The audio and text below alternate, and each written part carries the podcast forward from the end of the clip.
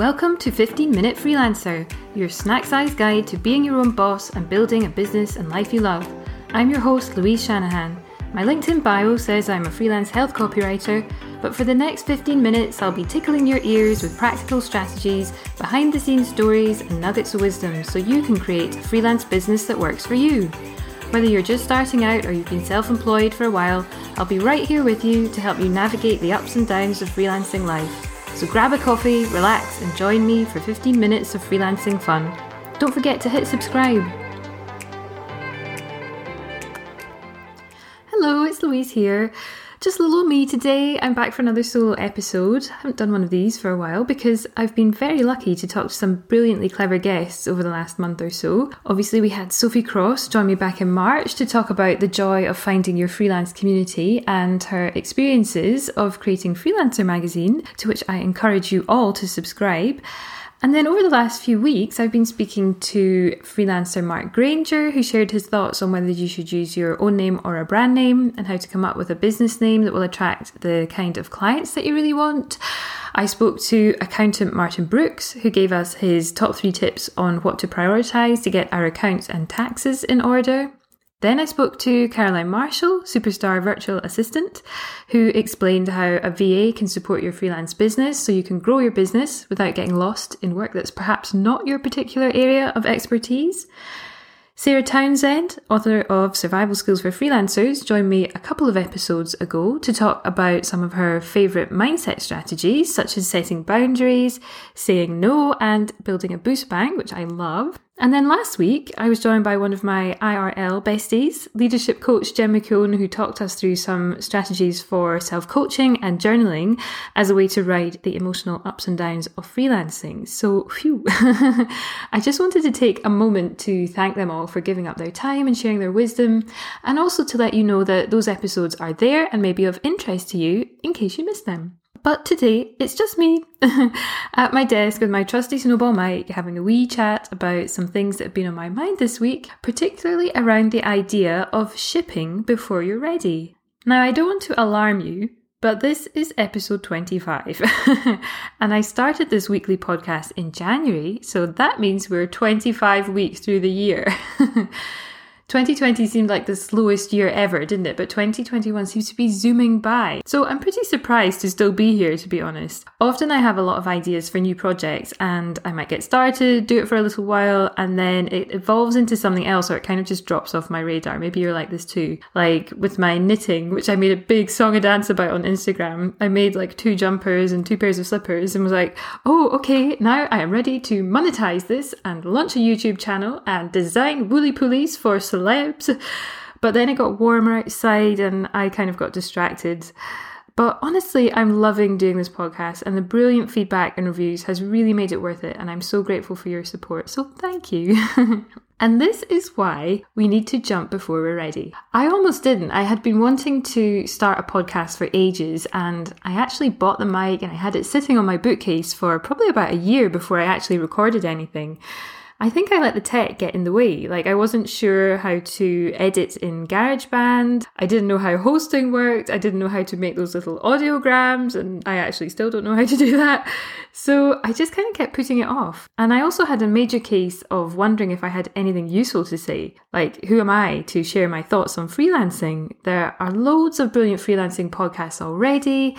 And there are loads of freelancers with way more experience than me who wants to hear my thoughts on this. But then I figured that it's kind of the same with the services that we offer in our businesses, isn't it? There may be other people doing the same thing, but we don't let that put us off. We all have something different to offer, we have different experiences, different styles. So in January, I just thought, I do have things I want to say about freelancing and how you can design your business in whatever way you want. And maybe sharing my approach and my experiences will be helpful for other people. Let's see. And let's be honest, I needed a little creative distraction from the relentless sameness of those long, long lockdown days back in January. So I thought, let's just commit to doing five or six episodes and see what happens. See if I like it. See if anyone else likes it. And here we are six months later.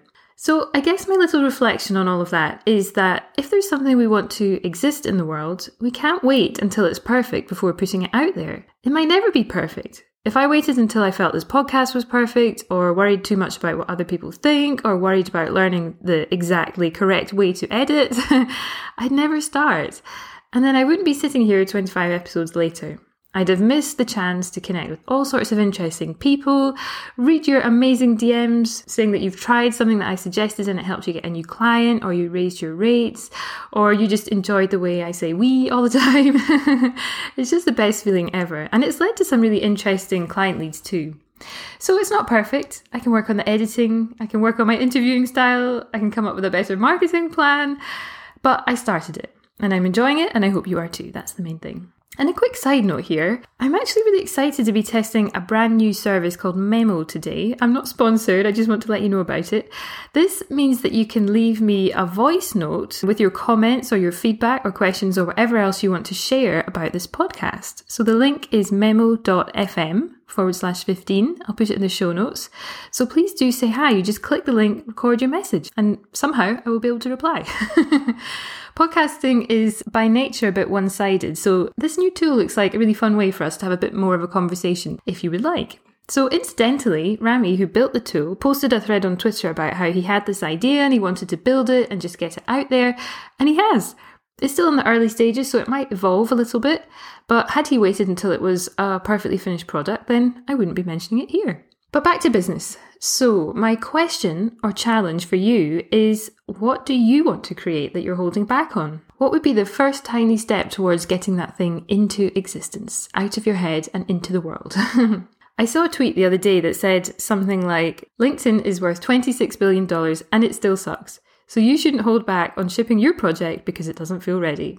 That made me laugh. It's kind of true, right? There's something to be said for just hitting send or pressing publish or launching something before you feel ready just to get it out there and see what happens. You can iterate and improve as you go. Once you've started, you'll probably realize that the bits that you thought would be tricky are actually not that hard. I mean, there are probably things that you do now without a second thought that felt really hard a few years ago. And the things that you find hard today will feel easy when you look back in another few years. It's just kind of how the process works. You learn, you get better, hard things become easy, something else becomes the obstacle, and eventually that becomes easy. There will always be challenges, so if you wait until you're an expert, you'll never do it. You only improve by doing. Like, you won't learn to play tennis by watching Wimbledon. you have to give it a shot, iterate, and improve as you go. There are also examples of how not to do this. Fyre Festival and Theranos bring to mind two excellent documentary recommendations for you there. But assuming that the thing that you're launching doesn't involve abandoning wealthy hipsters on a desert island with only a handful of cheese sandwiches to keep them going, and doesn't involve selling magical healthcare devices and hoping that the laws of physics adapt before anyone realizes they don't work, I think you'll be fine. For freelancers like us, it pays to be bold and take the leap. Once you have, you'll have something else to think about, but you'll be on your way. And if it turns out you hate it or it doesn't work, you can just stop, do something else. But you'll have learned something and you won't be stuck in the weeds of indecision anymore. I know it's hard not to let perfectionist tendencies get in the way, especially if we're doing something in public. So maybe you can look at it as an adventure so you can just enjoy the ride. Who knows where it will take you? What's the worst that could happen? Or maybe you want to look at it as an experiment and get clinical, get some feedback, and follow the data so you can improve. I was watching an episode of Hamya over lunch today. This is a YouTube show by Hilary Weiss and Margo Aaron. It stands for Hilary and Margo Yell at Websites, and I highly recommend it. Anyway, this episode was on perfectionism and how it leads us to get stuck in a state of perpetual preparation. You know, we have our spreadsheets, we do the courses, we want to learn the things because we want to make sure all the boxes are checked before we go. But it keeps us frozen in this constant state of just about to launch. Perfectionism is often seen as this kind of acceptable personality flaw, if you want to call it that. Like in a job interview, you might be asked some daft question like, What's your biggest weakness? And it's kind of a standing joke to say, oh, I'm, I'm a perfectionist. I just work too hard to make everything just so.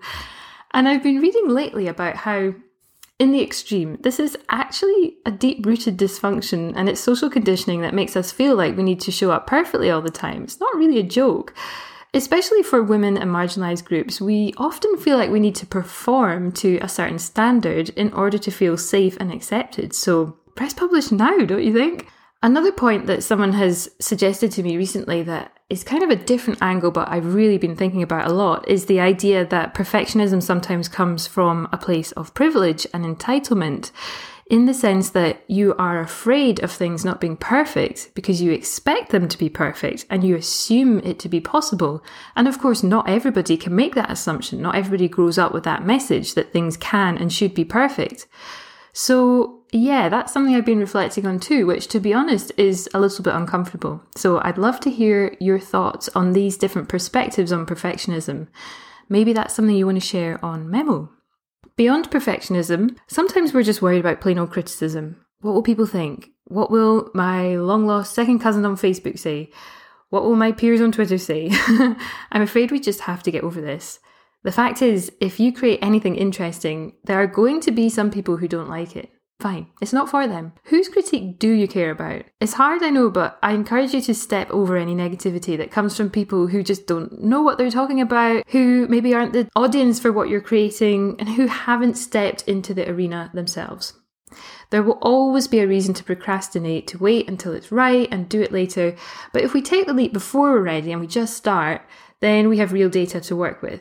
So don't wait for someone to give you permission. Choose yourself. As freelancers, I think we all have a little bit of that entrepreneurial spirit inside of us, even if we don't necessarily all define ourselves that way. And being an entrepreneur is about taking a chance, getting feedback, and improving. And repeat. so, this is my message for you today. What are you holding back on putting out into the world? Is it an article you've been working on, a new service, a podcast, a community, a novel, a full length documentary about medical espionage? Whatever you're working on, be bold and take the leap. It doesn't matter if it's not perfect. Chances are we'll love it anyway. And you can improve it later. We want to see it now. So, you know the saying, the best time to plant a tree was 10 years ago? The second best time is today. So, get planting, my friends. And if you have any questions, thoughts, comments, please check out the memo link and leave me a wee note. I'm really curious to see how this works. All right, see you next week. You've been listening to 15 Minute Freelancer with me, Louise Shanahan, freelance health copywriter and content marketer at thecopyprescription.com. If you enjoyed this, please hit subscribe, leave a review, or share it with a freelance friend. And if you've got a freelancing question you want answered on the podcast, find me and say hi on Twitter, LinkedIn, or Instagram. Thanks, and until next time, happy freelancing!